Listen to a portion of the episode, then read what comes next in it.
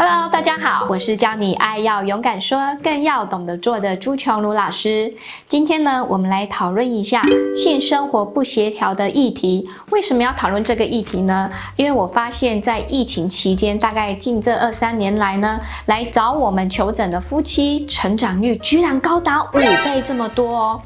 原来啊，现在的台湾婚姻现况呢，我发现大概有每五对夫妻就会有一对已经进入了无性生活了。那为了呢，要来讨论为什么会这样，性生活为什么会不协调，甚至贫乏，甚至变成无性婚姻。是什么原因造成？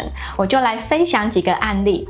案例 A 小姐呢，她跟我说啊，她跟老公结婚大概三年，可是呢，交往的过程，他们的性生活大概平均一个月一次，算少了。那婚后这两三年，发现从一个月一次，甚至从半年，现在都在领年中了。她觉得说，老师怎么办？为什么我的婚姻关系走到现在，性生活变成死胡同？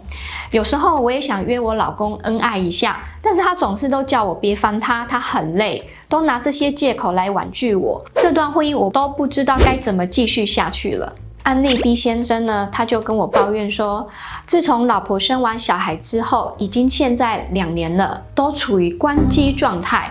每次呢，我想要找他恩爱一下，他总是叫我别吵他，别烦他。他说他很累，照顾孩子很累。都叫我自己打手枪，我不想再继续这样下去了，怎么办？老师，那另外一个案例西小姐，她说呢，她跟老公呢，婚后呢，发现老公开始沉迷电玩，每次呢在打电动的时候都会忽略她，然后两个人的对话也越来越少，常常就是哦，吃饱了没？睡了，别烦我，就这样。就是这这样简短的几句对话，然后两人已经好久没有好好聊天了，这样的关系我觉得我撑不下去了，怎么办？好，以上的这些案例有没有发现那个情境是跟你很像的，或者甚至你心有戚戚焉？那到底为什么会这样？好，那为了要找回健康的性生活，那以下呢有四个雷区要你们去检视自己的婚姻状况。好，那哪四个雷区呢？第一个雷区就是日常生活不沟通，性上肯定不会说。我发现啦，有部分的夫妻呢，相处上呢很少沟通，然后遇到大大小小的问题呢，也不会去做讨论，然后都会尽量忍耐自己不喜欢的事情，长达的时间很久。那你想，生活上就很少表达，然后遇到问题也不讨论，那当然亲密关系也会越来越少，更不用讲性生活了。第二个雷区呢，就是长期工作太疲劳，压力太大，然后太劳累。我发现临床有七成的夫妻都把工作太累、太忙当做拒绝做爱的理由。那时间久了，当然性欲也会跟着越来越少。所以呢，老师呼吁，如果你的工作长期都是处于很劳累的状态，就要小心，因为疲劳、压力这些都是减低性欲的杀手。所以要适时的调整自己的生活步调。如果觉得太过疲劳或者是压力太大，一定要有一个宣泄压力的管道。偶尔也要去运动一下，踏青一下，那心情放松，这样的性欲就会慢慢的找回来。